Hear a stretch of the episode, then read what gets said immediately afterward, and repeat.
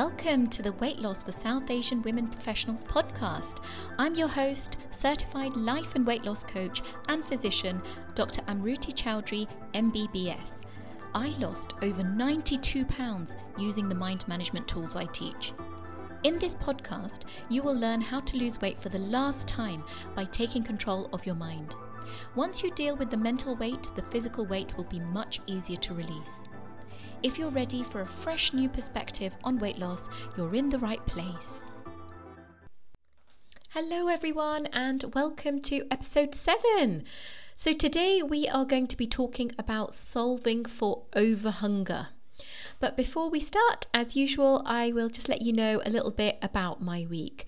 So, it has been such a lovely week this week because I have been focusing on trying not to overwork. So, overworking comes very naturally to me, and it's very difficult for me to uphold my boundaries and make decisions with regards to my work.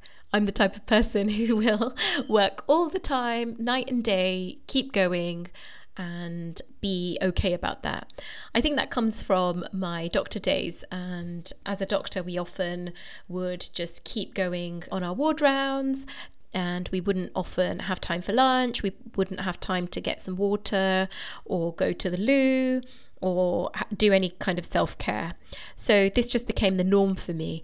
And so I am kind of one of those people who can just keep working and working and working. And actually, it's very hard for me to make time for myself and have a break and things like that. So I've been really trying to give myself time to do that because I've realized that actually, when I give myself time to do that, I am so much more effective in everything that I'm doing.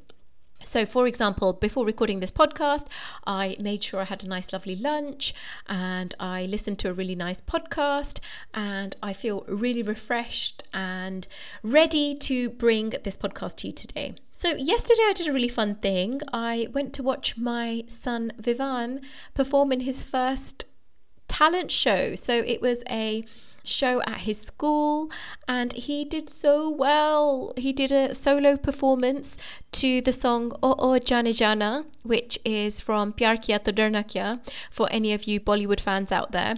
It's an old song, but his dad taught him the dance. And being five, he did a solo performance, and I was absolutely loving it. So, for uh, more of you Bollywood fans out there, I'm an absolute Bollywood fan. So, I felt like Kajol in um, K3G in Kabhi Khushi Kabhie Gham when she is kind of cheering on her son and saying, Ek siti to marungi which means I will whistle at least once. And I'm the kind of mum who kind of embarrasses him because I'm just so proud of him and I show him. So it felt like when he was performing for the first time on stage, as a solo performer, I was super proud and I was cheering him on and whooping and kind of trying to whistle. I don't think I can whistle, but I was trying my best to do that. So that that was really really fun yesterday. So that's what we did, which was really really nice.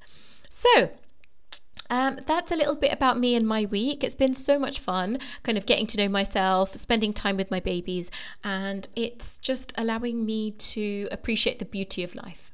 So, hopefully, I can inspire you to do some of the same. And today, we're going to be talking about overhunger. So, do you feel like kind of you're hungry all the time? Most people kind of hate new diets because they feel hungry all the time. And I used to really fear hunger before because all the diets that I used to be on, they used to make me feel hungry and miserable all the time. So, kind of one of the main things to solve when we're kind of trying to lose weight is to solve for the overhunger. Because most of the reasons why we are gaining weight, well, one of the reasons why we're gaining weight is overhunger. So, to understand this a little bit more, we need to understand the hunger hormones. So, there are quite a few hunger hormones, but what I'm going to do is I'm going to try and keep this as brief as possible, as it can get quite complicated. So, you can read up on this if you're interested, but I'm going to really try and keep it on purpose. I'm going to try and keep it really basic today. So, the main hormone in weight loss that we would like to talk about, or that's the most important in weight loss, is insulin. So, Insulin is released from the pancreas, which is an organ in our abdomen, when we eat food. So it's released from the pancreas to transport glucose or sugar from the food into our cells because that's where it gets turned into energy. So, most people know about insulin with regards to diabetes. So, there's quite a few forms of diabetes, but the most common form is type 2 diabetes. And this is when the insulin that the patient makes either doesn't work effectively or they can't produce enough of it. And so, what happens is the insulin can't actually transport the sugar into the cells, so the level of the sugar in the blood goes up. So, in general, the more food we eat, the more insulin is released. Because every time we eat, insulin is released to try and transport the sugar into the cells. And so, when insulin is in our body, it's a storage hormone. So, when we've got insulin in our blood, we can't be in fat burning mode. We can't burn the fat on our body as fuel because the insulin levels are high. And because insulin is a fat storage hormone, whenever insulin levels are high, we can't burn any fat on our bodies. So, the way to lose weight is to lower our insulin levels so that our body can go into fat burning mode, using the fat on our body as fuel. So, when we look at the foods that cause the highest insulin spikes in our body, these are the processed carbohydrates.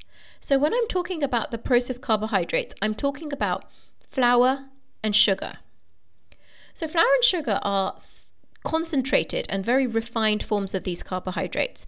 So, if you think about it, for example, with a sugar cane, it starts off with a sugar cane and then it gets concentrated and concentrated and concentrated, or more and more refined to become this crystallized substance, sugar.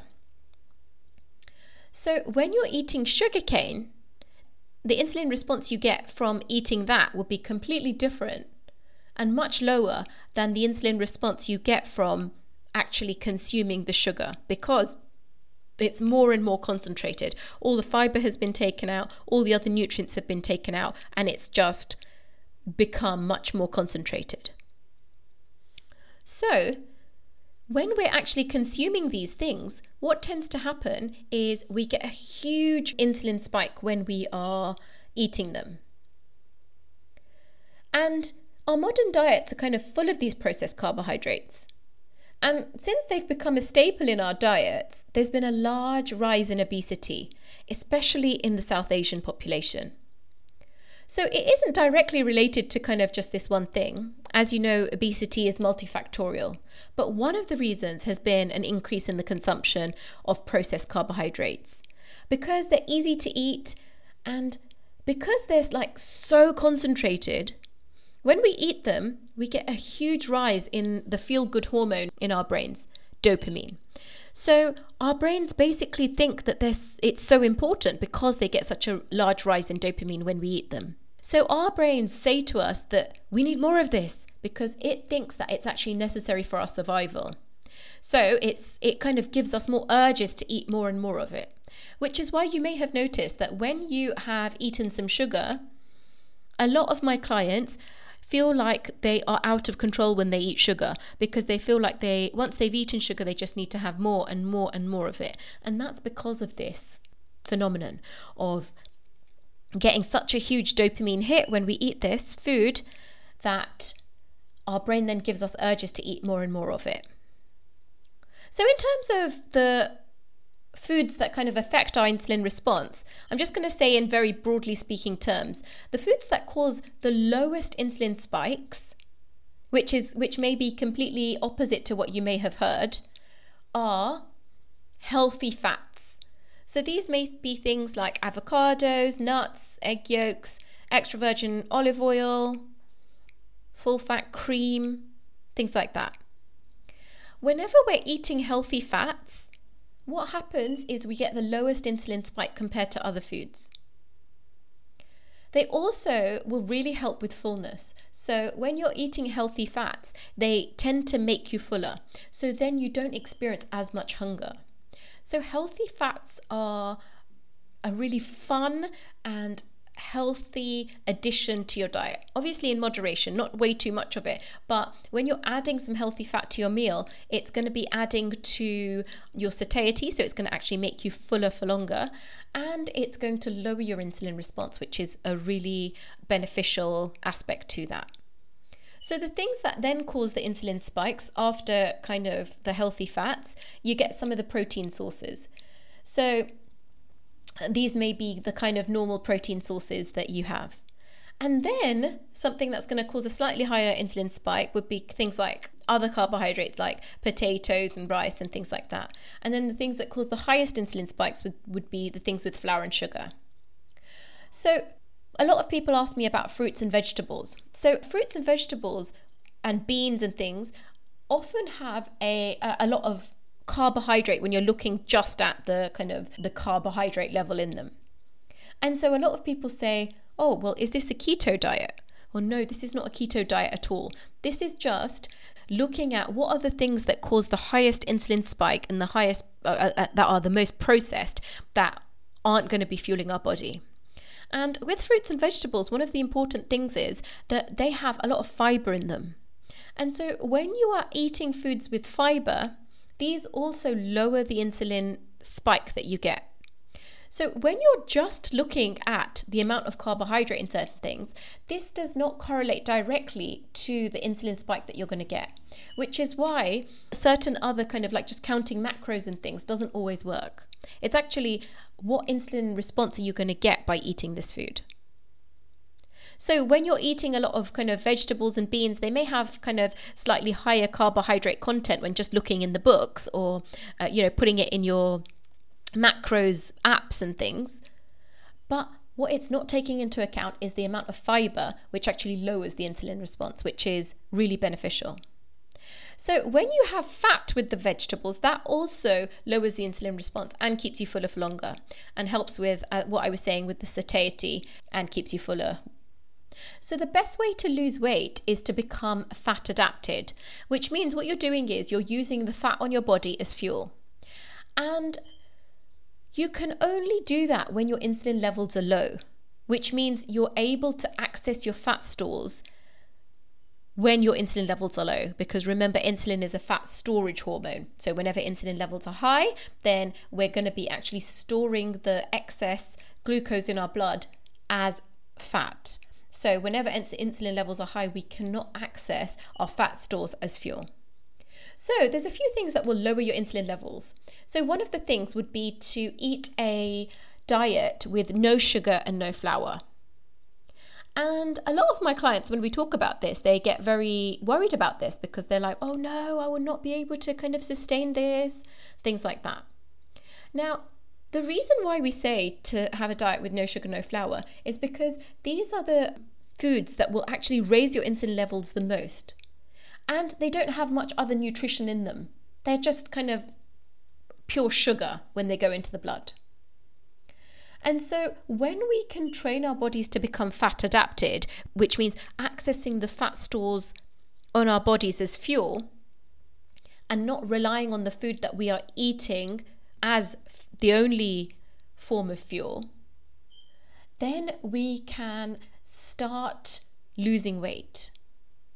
And the no sugar, no flour is doesn't mean that it's forever, but it's for a bit about a period of about two months where you can actually encourage your body to become fat adapted. And then after that, you can introduce them back in small amounts. Now, it may be that you're not going to want to eat too much of them because actually, what I realized for myself is when I stopped eating flour and sugar, when I then started eating them, I would kind of feel more hungry, I'd feel more sluggish, I'd um, not sleep as well, I'd get kind of tummy cramps and things like that. And so I was like getting all of these symptoms before, but because I didn't know any different, I wasn't even aware of them.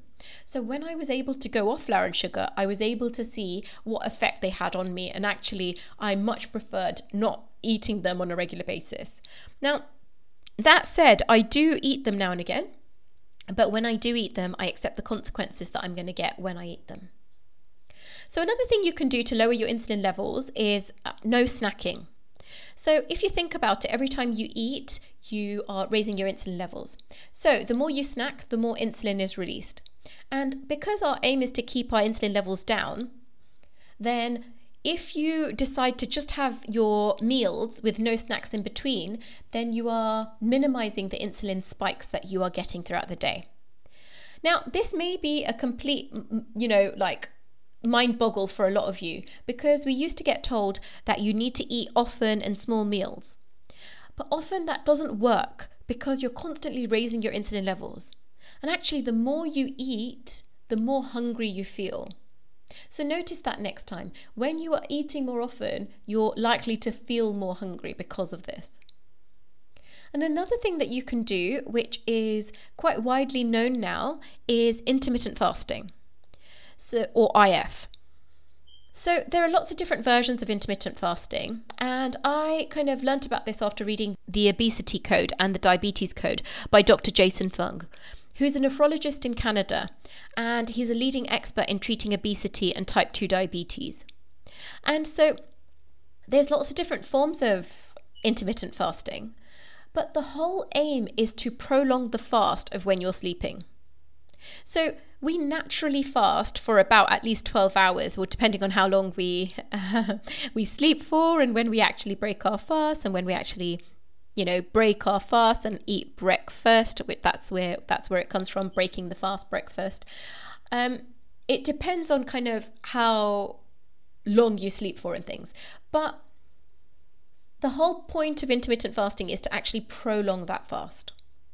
So the most common form of intermittent fasting is something called 16-8, where you fast for a period of 16 hours and you eat over something called an eight hour period, or often called an eight hour window.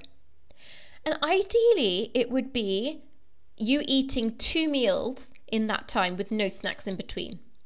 Because remember, the more snacks you eat, the more insulin is raised.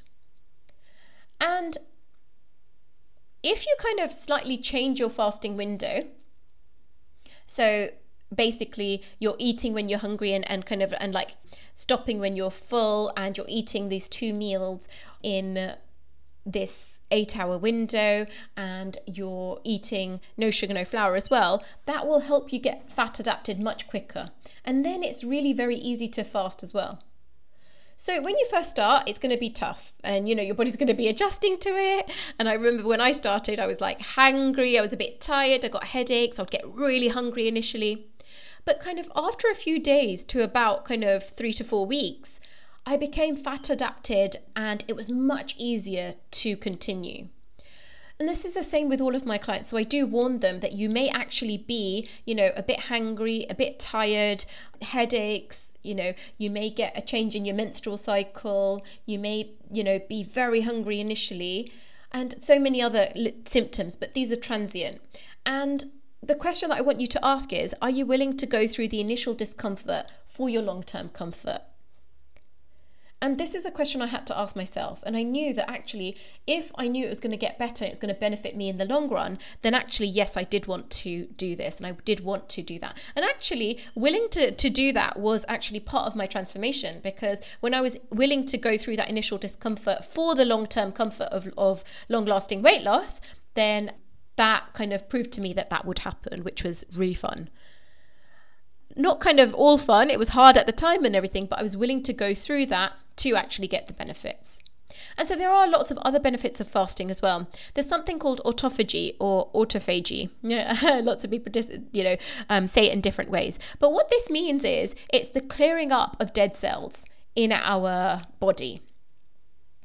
And there's been a lot of evidence to show that autophagy increases when you do intermittent fasting. There's also a decreased risk of certain diseases, namely diabetes, and there's been some possible reduction in cancer rates and Alzheimer's.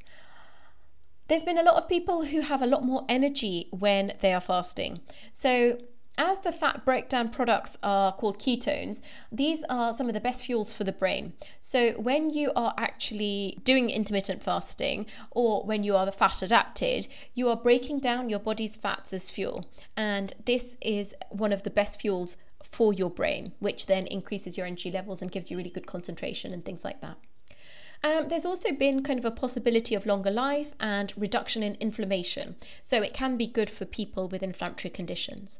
But intermittent fasting is not recommended for people with eating disorders or a history of eating disorders, who are underweight, who are pregnant or breastfeeding.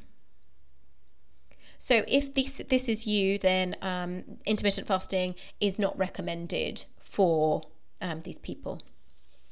So there are other hunger hormones which I'll very briefly um, talk about, which are ghrelin and leptin, which also interact.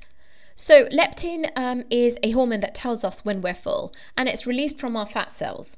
So you'd expect that if we have a lot of fat on our bodies, that the leptin from the fat cells would tell us when we're full earlier. But when insulin levels are high, it can cause leptin resistance, which means it doesn't tell us when we're full, so we end up overeating. Another important hormone is ghrelin, and this usually tells us when we're hungry and when we're full. But if we're eating a lot of flour and sugar, the flour and sugar interferes with ghrelin secretion, and so the ghrelin doesn't work properly either. So, this is why it is so important to kind of get the hunger hormones balanced. And what you'll end up noticing is that when you become fat adapted and the hunger hormones normalize, you're going to get something called appetite correction which means your hunger hormones will normalize and start doing their job. And so you'll feel full when you're meant to feel full. So, this is such a kind of a fun concept for a lot of people because they end up eating a lot less than they would have previously. And it's not like they're depriving themselves or anything at all. It's just because they are paying attention to their hunger signals. So some of my clients get full with half the food that they were previously eating because they had been drastically overeating before when their hunger hormones weren't balanced. So one of my clients, um, her children were shocked at how much less she was eating, and um, they would put kind of more on her plate because they thought that she was depriving herself of food, um, and that she was just trying to lose weight, and so she wasn't eating it on purpose, but really wanted it. But she was actually physically full and her hunger hormones were balanced and she couldn't actually eat anymore. And when she forced herself to eat more because you know um, it was on her plate and she you know didn't want to upset her children she would actually be unable to eat anymore and had to you know rush to the toilet and feel very uncomfortable and things like that.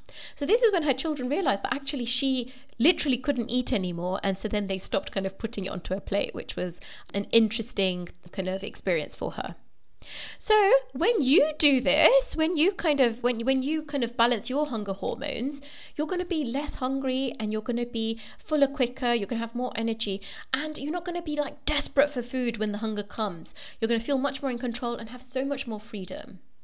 So what I urge you to do is to try it out and let me know how you get on. It's something that does take a little bit of time for your body to get used to, so expect there to be some discomfort, but know that actually it does get better when you persevere with it. And remember, you don't have to do it all. Try it out. If it's not for you, you don't have to continue. Some of my clients love intermittent fasting, some people decide that they don't want to do it. So some of my clients love no sugar no flour, some decide that they don't want to do it. But with the coaching, you we we work on your thoughts and your feelings that are holding you back as well. So it's not just the food that you're eating, but when you follow these kind of guidelines, it just makes it easier for you. So, if you'd like to kind of have any further help with this, I do have a few one to one coaching spots available at the moment, which are getting filled up very quickly.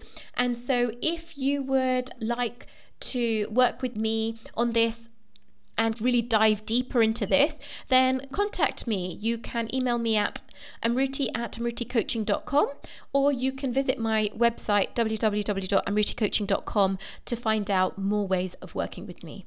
I also have a group starting in September and I will give you more information on that over the next few months. So I hope you have a lovely day, ladies. I'll see you next week. Take care. Bye. For more free resources and for information on how to work with me, visit www.amruticoaching.com.